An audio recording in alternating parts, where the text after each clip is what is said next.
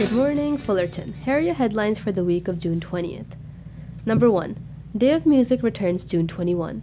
The Day of Music returns to Fullerton at the Downtown Plaza and a few other venues around town, making a comeback after being shuttered by COVID. The music begins at 3 p.m. and continues until 9 p.m. at the plaza. There will be a beer and wine garden, food trucks, plus sponsor and vendor booths. The lineup includes local favorites Darden and their Americana music. Brown Sugar kicks it with funk, disco, and rock from the 70s and 80s to current tunes. Greganista and the Lonely Streets are scheduled to appear. The Old Ship's Benny Chadwick will play piano and guitar between acts all day, and Stacey Q makes her return to Day of Music. It's free, as always, so bring family and friends down to celebrate our musical heritage. For up to date information, follow Day of Music Fullerton on Facebook and Instagram. Number 2. Locals joined March for Our Lives rally at Hillcrest Park. Hillcrest Park hosted over 50 demonstrators affiliated with March for Our Lives, an organization dedicated to ending gun violence on Saturday, June 11th. In the wake of events including the Buffalo supermarket shooting and the Robb Elementary School shooting, in Uvalde, Texas, the march held a tone of urgency that was reflected on many of the participants' signs. Similar marches took place on June 11th in the nearby cities of Anaheim and Santa Ana and across the country. One of the youngest attendees, freshman Noemi Maciel of Troy High School, joined the march in hopes of encouraging other students to support causes against gun violence, as firearm related deaths have remained the leading cause of death of children and adolescents in the United States since 2020. To learn more, visit www.marchforourlives.com. Number 3. New report gives Fullerton an F on campaign finance laws and transparency. A newly released report from the nonprofit Citizens Take Action entitled Integrity in Local Government, a report card on campaign finance laws and transparency in Orange County Municipal Government 2022, gives Fullerton a failing grade. Fullerton received this grade partly because the city has not enacted any limits on campaign contributions by individuals or political action committees. Fullerton also does not have any prohibitions or limits on campaign contributions by prospective city contractors or on developers seeking approval from local officials. Nor is there a limited fundraising window during which candidates can raise money. The absence of such limits makes local elections and governments vulnerable to undue influence from large donors. To read the full report, visit citizenstakeaction.org. Number 4. Local horse riders compete at Gymkhana. Spirits were high as many gathered on a recent Saturday morning to participate in a timed obstacle race on horseback called Gymkhana. Taking place at Laguna Lake Park, Gymkhana is an event held by Fullerton recreational riders where participants compete utilizing both the skills of the rider and the handiness of the horse. Although the club was established 25 years ago, the Fullerton Recreational Riders have been around since 1961, making it over 60 years old. From the month of March until September, a show is held on the second Saturday of each month and is both free and available to anyone who wishes to come. For more information on the show, visit fullertonrecriders.org. That is it for this week's headlines. Next, we have Adrian Meza and Jesse La Tour giving you a breakdown of what the primary election results are. Hello, everybody. Welcome to the Observing Fullerton podcast. We are greeted by Jesse La Tour, the Fullerton Observer editor. Um, and today we are going to be talking about the primary election results um, and also city council happenings. Happenings? Happenings. Okay. Happenings. Yeah. Uh, hello, Adrian. Well, first, I want to say uh, what a pleasure it is to be uh, enjoying these uh, Fullerton Observer mugs. If you, um, how can people get a mug? What do they have to do to get a mug? We have Uh, mugs. I believe you just uh, contact the, the email or we have it on, on our website. Oh, isn't it like if they um, if they want to um, advertise on the podcast, then they could get a mug. You do get a uh, you do get a special goodie bag if you do um, uh, advertise with the uh, podcast. Yeah. so go do that if you guys want these awesome mugs. They hold any liquid. any liquid at all, except maybe um, certain acids. Yeah, I was about to say. anyway, uh, all right. So yeah. So first off, uh, we were going to talk about the uh, primary election results. So on June seventh, uh, there was the California primary, and so um, I think it's important to point out that the results are not necessarily final. So votes are still being counted technically, and they won't actually be certified um, at least for the state ones, until July 15th. Now, some of the races are probably pretty, you know, able, we're able to call. Um, but anyway, so I'm going to start with talking about some of the statewide races, you know, like governor, et cetera. I'm not going to talk too much in detail about those because we're more of a local newspaper and a local podcast, but I thought I would just, you know, for your edification, point out who's likely winning and who's leading in some of the statewide races. And also, you can check the latest results of these statewide races at electionresults.sos.ca.gov. That's the Secretary of State's uh, website, and they post, they update the uh, election results. Okay, so statewide results. So, first off, Governor, it looks like Gavin Newsom is uh, winning, going to win pretty handily over uh, the, the main Republican challenger, Brian Dahl. He's currently at 56% of the votes, and Brian Dahl is at like about 18%. So looks like Newsom has a pretty handy lead there. Now with these state races, they do, the top two vote getters do go on to the November election. So Newsom hasn't necessarily won the race yet, although it looks like he probably will in, in November as well. But um, There could be new voters. I suppose, yeah. I mean, California is pretty blue overall. I Yeah. think so. And like, uh, along with his recall, he got more of a percentage on his recall than he did on his uh, initial um, run, if I'm correct. yeah, I think you're right. That kind of that, that, that didn't work. Uh, okay, and then let's see. Lieutenant Governor, um, similarly, Eleni Kounalakis is winning pretty. Uh, these are all these are Democrats. So Newsom's a Democrat, Eleni a Democrat, winning 52.7% of the vote over the, her Republican contender Angela Underwood Jacobs. Again, they'll both go to the November election, but it's a pretty good indicator of who's likely to win with some of these. Similarly, Secretary of State Shirley Weber at 59% right now. And this is as of June 16th. That's today is June 16th when we're recording this. This will actually come out on I think in a few days. So these results might be slightly different, but Anywho, looks like Shirley Weber's winning in Secretary of State. Uh, her and Republican Rob Bernosky will go to the November uh, election. Controller, in this case, this is kind of a, a unique. So mostly at the state level, it's been uh, Democrats who are winning these different positions, with the exception of controller. Controller, the Republican Lanhee Chen is winning, has a larger percentage, 37.2, over the Democrat uh, Malia Cohen at 22.5. Now, of course, they'll both go to the um, to the November election. Top two vote getters for treasurer, Fiona Ma, uh, with 57.5% over Republican Jack Guerrero, 21.9%.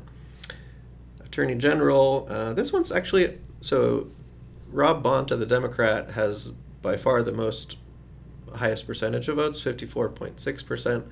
But the two there are two Republicans who are kind of close right now. So because votes are still being counted, I think it's possible that it, these it could go to either because only the top two advance to either Nathan Hochman, who is, has 18.5%, or Eric Early, who has 16.6. Similarly, with um, insurance commissioner, uh, let's see, the top person is the Democrat Ricardo Lara, but then the Republic. Oh yeah, then actually, there's a Republican at 18 percent, and then another Democrat at 17.8 percent. So that one, it could either be two Democrats or a Democrat and Republican. In California, it does. Um, Marc Levine. Levine? Levine, I think. Hmm. Um, so they, in California, it's the the top two, no matter what their party is. So you could have two Democrats running against each other in um, in November. Superintendent of Public Instruction. This one's also. I mean, Tony Thurmond has the by far the most votes, but then there are three other contenders who have who each have about eleven percent. Lance Christensen, George Yang, and Ainye Long. Uh, so it could be potentially any of those. Board of Education. oh, I'm sorry, Board of Equalization. What does the Board of Equalization do? Do you know? I, off the top of my head, I, I don't quite know. Um, my political science teacher is probably going to be extremely mad at me for uh, saying that. well, that was kind of a trick question because I'm actually not sure either. okay. Well, we should look these things up, right? Um, anyway, Board of Equalization, fourth district looks like the uh, Democrat Mike Schaefer is uh, at 36 percent, and followed by a Democrat David Dodson and Republican Dennis Bilodeau, uh, who are pretty close. So those second two might um, give Schaefer be the uh, Schaefer's opponent in November for the Board of Equalization. Next, we get to U.S. Senator. So it looks like Alex Padilla, the Democrat, uh, is winning pretty much higher percentage than his closest Republican contender, Mark Meuser. Mark Meuser. Padilla has 54%, Meuser for about 15%. So, but you know, they'll both go to the November election, but it looks like Padilla's got it locked up. November elections also do get um, a lot more voters than than primary. That's true. Yep. All right, now getting to some local offices. Well, technically still state, but these are local people who represent us at the local level. So um, we were talking about how with the new redistricting, um, it redrew the maps for congressional districts, state senate districts, state assembly districts, and also um, even city council districts. So we have newly created districts for uh, U.S. representatives in Congress. Fullerton is split between District 45, which is like North Fullerton, and District 46, which is like South Fullerton. Mm-hmm. In the District 45 race, uh, it's kind of close, but Michelle, the Republican Michelle Steel, is currently uh, leading with a 48.5% over the Democrat Jay Chen with a 42.8%. Now, they'll both advance to the November election. That Um, one's going to be a very close race. It'll be a close race. Yeah, I mean, you know, Orange County is is uh, you know in some cases kind of purple, right? Yep. And, and th- this um, that race will be interesting to watch. For the 46th congressional district, which is like South Fullerton, it looks like Democrat Lou Correa is uh, going to win. Uh, he's got currently 49 about 49% over the closest Republican challenger, Christopher Gonzalez, at like about 16%. An incumbent, correct? Lou Correa is an incumbent, although I think it's a newly created district. But yeah, he's Correa's been in Congress for, for a while. Yeah. Uh, okay, so yeah, so that will be interesting. So Fullerton could be res- represented in Congress by a Republican and a Democrat, or you know, we'll see. That would be interesting. Uh, moving to state senator. So for the 34th state senate district, we have uh, Democrat Tom Umberg uh, with a lead over the Republican Rhonda Shader. They will both advance, you know, to the November election. Uh, for state assembly, we had uh, Phillip Chen in the 59th district. So this is kind of like northwest uh, Fullerton. Uh, he ran unopposed. So, um, but it was funny. There were two people who got like a small handful of votes. I think they were write-in candidates, but um, but looks like it's going to be Phillip Chen, who is a they got their family to write them in. Yeah. yeah, a little write-in campaign.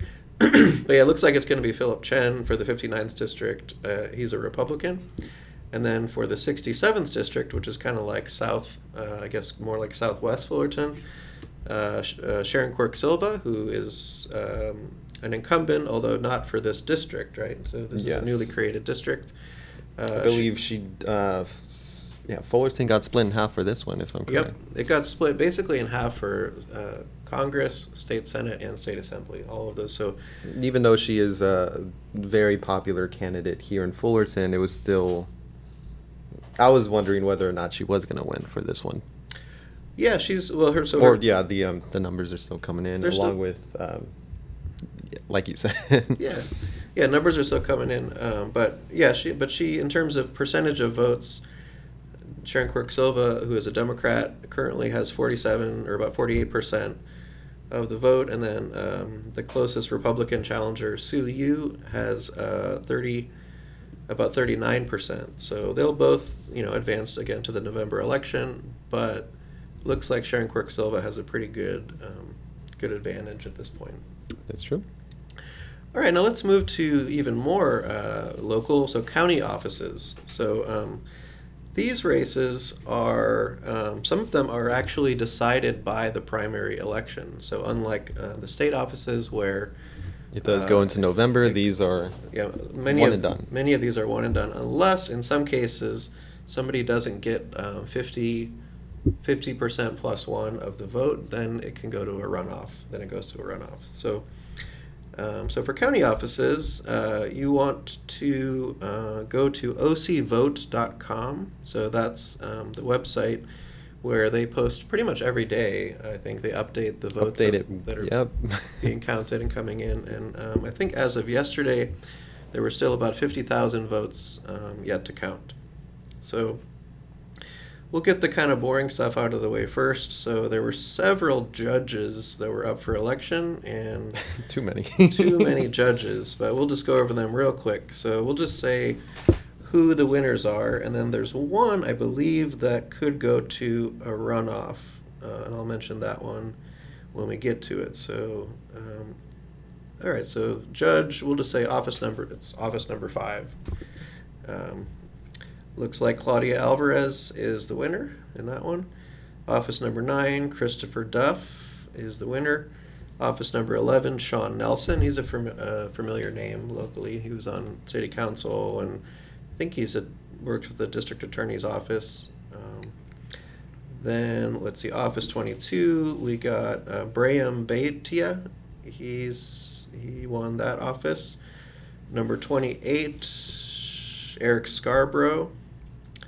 And number 30, this is the one that looks like it's going to go to a runoff uh, because uh, Michelle Bell and Peggy Huang. and Peggy Huang. Michelle Bell has 30, about 37%. Um, Huang has about 34%. So again, they need to get that 50% plus one. And it looks like the reason for that is just because there was a lot of candidates uh, for that office. Yeah, yep. Office 33, Steve McGreevy. 45, Israel Claustro. Okay, and then we go to uh, Board of Education. All right, so these are now we're getting into some of the uh, more interesting ones. So yeah, so Board of Education Trustee Area Four. This is another one of those ones, you know, to be decided by um, the primary. It looks like at this point, Tim Shaw. Tim Shaw is at fifty percent um, over his opponent Paulette Chaffee, who's at currently at about thirty-three percent. But it looks like, yeah, Shaw has, is got a pretty sizable lead. Um, so yeah, that's kind of contentious. I mean, that whole board of education. There's been a lot of kind of uh, controversy around that re- regarding um, like Tim Shaw, like resigned from his seat on The um, city council, correct? yeah, and then and then the board, like he was off the board and then on the board, and then Got reappointed by the board. Yeah, Yeah. it's complicated. uh, currently, Tim Shaw is, is is leading pretty handily for that uh, race. But oh yeah, so Tim Shaw, I guess, sort of at a policy level, like the the, the thing on the board of education is you have certain folks who are more kind of like um, pushing like charter schools and stuff, and then you have of which Tim Shaw is uh, mem- uh, one of that those folks, and then Paulette Chaffee, his opponent, and then other folks on the board are um, are a little less charter school um, focused. Uh, although I just looked on Voice of OC, the, um, the news site, the great news site, and they do really good election coverage. And it looks like Becky Gomez, who was on the Bo- Board of Education, just resigned over some kind of a lawsuit or something. So really? that's interesting news. I don't have too much to report on that, but check. You can read the story on Voice of OC. So it looks like Shaw's winning for Board of Ed. Then we have County Superintendent of Schools. It looks like Al Mijares is uh, leading pretty handily. Well, fifty-five percent over uh, his opponent uh, Stephen Bean. Uh, Sheriff Don Barnes. He ran unopposed, um, so he'll be the next sheriff. Treasurer tax collector Shari Freidenrich also ran unopposed. Um, that's kind of weird, right? You feel like Yeah, I could I could have put my name in there. for the sheriff or tax collector? uh, tax collector, any of them, if they're running unopposed. Sheriff Adrian. There's a new sheriff in town. this is an interesting one. Okay, so county supervisor. Doug, uh, okay, so for the fourth district, so that's our district that includes Fullerton. It's a super duper close race, and All of them, all uh, all around the thirty percent mark. Yeah, right now, uh, Sunny Park is who is um, uh, currently the mayor of Buena Park is leading with thirty-seven point eight about percent. pretty close behind Doug Chaffee with about 32%, and then those are both Republic, I'm sorry, Democrats, although Sunny Park, interestingly, even though Doug Chaffee is the incumbent, Sunny Park was actually endorsed by the Democratic Party of Orange County, so that I think Oh. gave, gave her an advantage. It was yeah, it was pretty um, interesting that they chose not to appoint uh, Chaffee. There's another good article in Voice of OC from yesterday about this race and why the Democratic Party chose to to uh, endorse Park over Chaffee. Um, but it looked like it was going to, you know, be Park versus Chaffee uh, in a, um, a runoff in in November. But the Republican Steve Vargas Right behind right him. behind Chaffee, right, uh, right at his heels.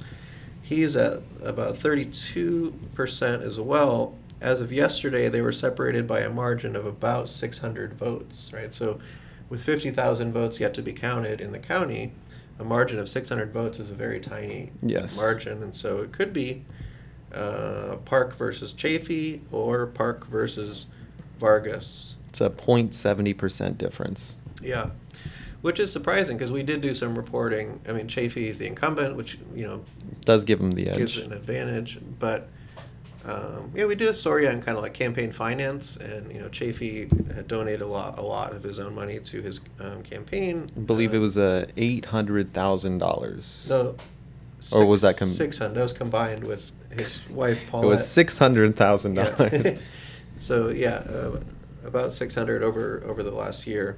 Um, but uh, yeah, so that's that's pretty interesting. Um, so it looks like we will we could have a new uh, different supervisor in that seat. Um, all right, and then let's see some of the other county races that are decided. Claude Parrish won for assessor. Andrew and Hamilton ran unopposed for auditor controller.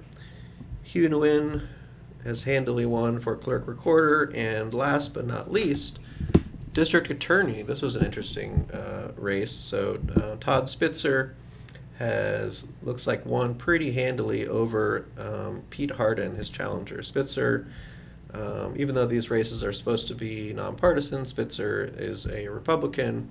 Pete Hardin is a Democrat, and they definitely had some differences in policies that were highlighted in um, in their campaigns and stuff. I would say Hardin, you know, kind of for I would say more kind of progressive um, policy into, policies in terms of like cash bail and uh, things like that, and Spitzer more kind of conservative Yeah. in that regard and other regards.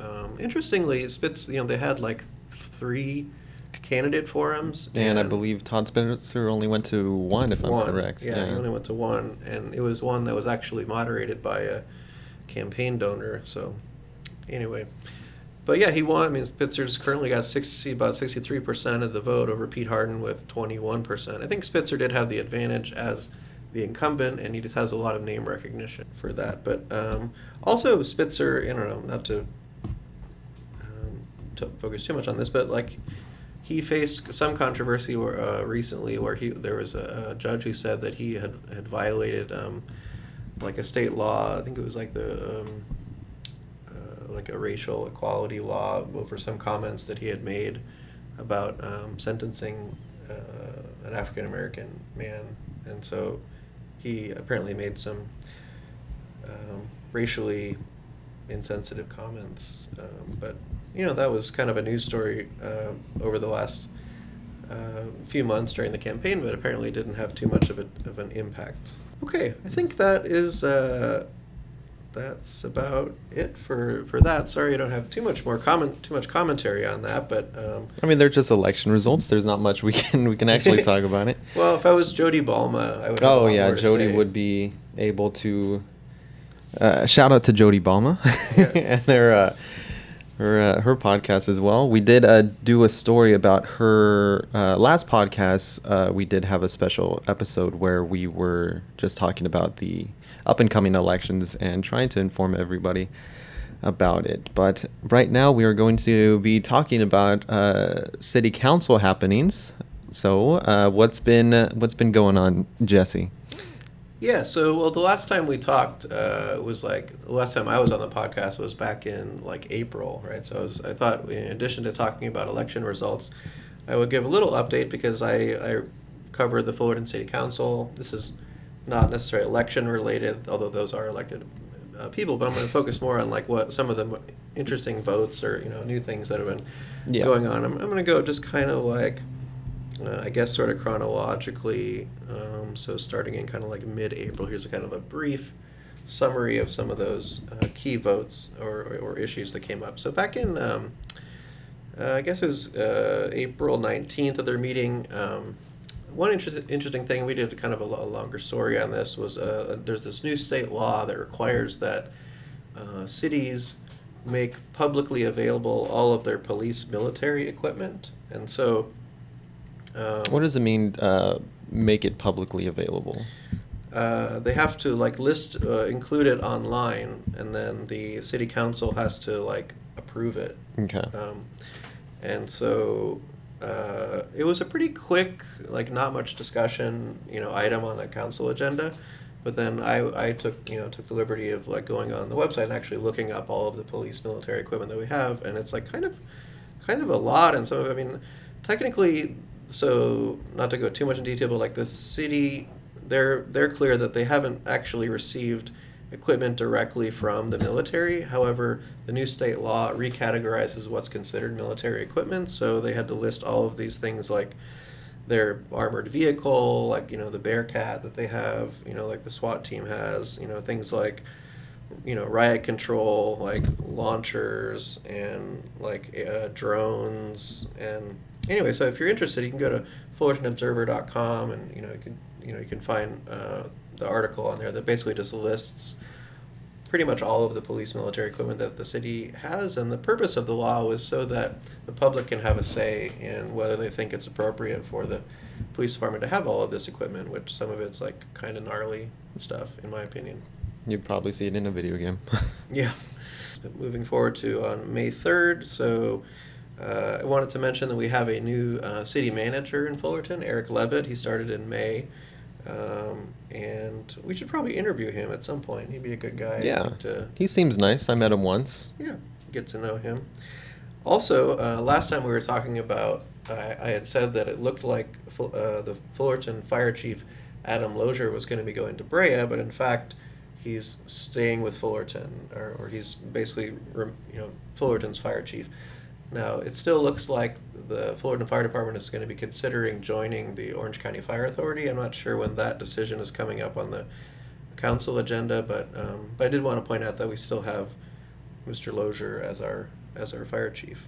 Oh, so we I was we were talking last time uh, about the city council potentially leasing out the Maple Neighborhood Center, and at their May seventeenth meeting, they voted to not lease out the Maple Neighborhood Center to the proposed nonprofit called the Friendly Center. And this was because, um, you know, folks from the neighborhood, you know, showed up and, and you know, basically said that it, it's important that the center be available as a rental facility for people to have for like weddings, quinceañeras, and other kind of community events Yeah.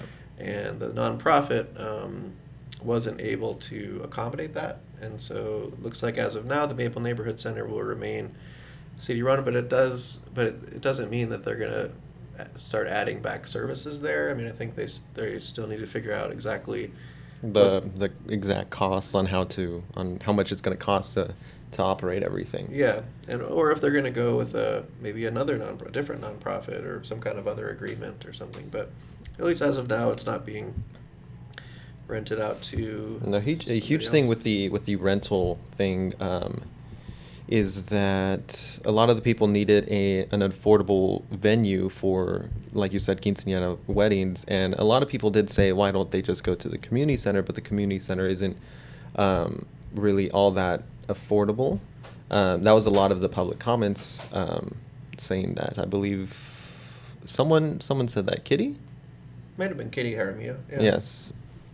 Yeah, it, it, yeah, it's, it's, it provides an affordable like um, place for you know people who aren't super wealthy to be able to rent out a facility, and it's it's a it's a nice facility. And it's right down the street from where uh, people live and Yeah. everything. So then moving on to so the latest, the most recent council meeting, which was June seventh. A couple of things. So there were a lot of public comments from uh, members of the community and also downtown business owners about the orange barriers on Wilshire, the walk on Wilshire slash Bike Boulevard. Um, there was a lot of people expressing displeasure with the city putting these orange barriers along Wilshire to accommodate uh, bicycles because it was, I mean, part of the Bike Boulevard, which was created through grant funding, you know, a few years ago. Um, but for they're kind of they're pretty ugly. It seems like nobody likes uh, these barriers. And But they're orange, and we live in Orange County. it's pretty industrial. Yeah. But um, so a lot of people spoke, uh, including some of the business owners um, who use the outdoor dining on Wilshire, and the city manager uh, was responsive. He said that they've heard, you know, the concerns of the community, and they're, he said they're looking into alternatives and working toward replacing the orange barriers with something, you know, some other type of barrier that's hopefully less um, Uh, Venisor. industrial looking. Yeah. Also, at the last council meeting, June 7th, council approved the 2022 23 budget. I'm not going to go into a ton of detail on that, but it does include um, some of the cuts uh, that were from the last budget. So the 2.5% cuts are carrying into this budget, as well as um, 3.8 million in uh, basically from holding certain positions vacant. Um, so we're still, even though the city is hiring people back, They're not the uh, they're not full time, if I'm correct. Right. Um, no, they yeah they are. Oh, yeah. okay. Um, but um, I don't want to give the wrong information. But it does include the, the cuts that were uh, also voted on for the last budget. Um, the the last thing, and this is something that's coming up on the June twenty first agenda. So I guess when you guys hear this, this will come out on June twentieth. Uh, the following day is a big housing development that's been kind of controversial that the council will evidently be voting on called uh, the Pines at Sunrise Village, and so it's um, And why was it uh, why was it controversial? so a lot of the uh, well the, the proposed development would involve basically destroying most of the um, shopping center, the Sunrise Village Shopping Center, which is over on like Euclid and Rosecrans. And there's a lot of you know like Korean-owned businesses, a lot of you know local businesses that are, have been there a long time, popular with the neighborhood. Neighbors felt like the new owners of the property were kind of letting it, like not keeping it up because for the commercial because they were hoping to do this housing thing. Yeah. Also, a lot of the neighbors felt like they don't like the density of it, and they feel like it's out of keeping with the neighborhood, etc. You know, so they had like a petition, a physical petition, and also online petition to, in opposition to the development. So we'll see what council ultimately, you know, decides on. It seems like, from what I've heard, council members say that there's probably a majority of council members who will vote for the project. But I mean, I'm sure the neighbors will continue to show up and advocate for their position on that as well. Mm, Also, to keep in mind that uh, we are getting um, asked by the by the state for more housing, right? This is true. Yep, that's The the units that we need per per county or per city. yeah. The regional housing needs assessment, uh, Fullerton for the next eight years has been is supposed to build thirteen thousand new units. Um, so, yeah, I mean that would be. I, I mean I don't, I don't want to take a side on the Sunrise Village thing, but that would be an argument, I guess, Yeah. for more housing. But also, you know, they they were saying too, like some of the neighbors were saying that, like, um, you know, the housing that's going in is not going to be affordable housing. Yeah. it's market rate, so pretty expensive. But just a just a factor to be played. Yeah, Or, that's probably an argument that people will make in favor of it. yes. Like we need more housing. All right. Well, I think that's it. Sorry. Uh, um, if we got anything wrong here, I guess you can edit that. Yeah, we can, uh, can do that. double check the double check the facts. We do our best here. Um, so yeah. So there's uh, again. So if you want to keep up with the uh, the local, uh, the, well, the statewide races um, for election results, again, go to electionresults.sos.ca.gov. And then if you want to follow the local, like county races, you go to uh. Dot gov. Dot com. Oh, on my end, it's dot gov. Oh, is it? ocvote.gov. You're right. Mm. Dot .gov. You got all right. Edited the editor. You got you got you got it. Okay, so yeah, ocvote.gov. And as always, if you guys want to uh, read any of these, uh, more of a in-depth look into the city council notes, uh, just looked at any of the previous issues from the Fullerton Observer. Uh, Jesse does a pretty good job on um, abridging everything. Trying to sum up, you know, the Summary. Key, the That's key- a- that's a better yeah, word. yeah, sort of a bridge summary of some of the key things, uh, and then sometimes I'll expand on things like you know, like the military equipment thing. Like I actually, you know, included more in the paper than was actually discussed at the meeting, but usually it's the other way around. But Yeah, no, yeah, you, you always do. Um, anyways, uh, thank you everybody for listening and or watching, um, and we'll see you guys uh, next week, I believe. Yes, next week. All right, see you guys. take care. Alrighty, that is the end of today's podcast. Fullertonians, thank you for listening. Be sure to follow the Fullerton Observer on Instagram, Facebook, and Twitter to keep up with the latest Fullerton news. Full and stories of all our headlines are available on the Fullerton Observer website, or you can subscribe to the print edition that gets mailed to your home every two weeks. You can also donate to support local journalism on our website. If you would like to sponsor this podcast, email ads at fullertonobserver.com.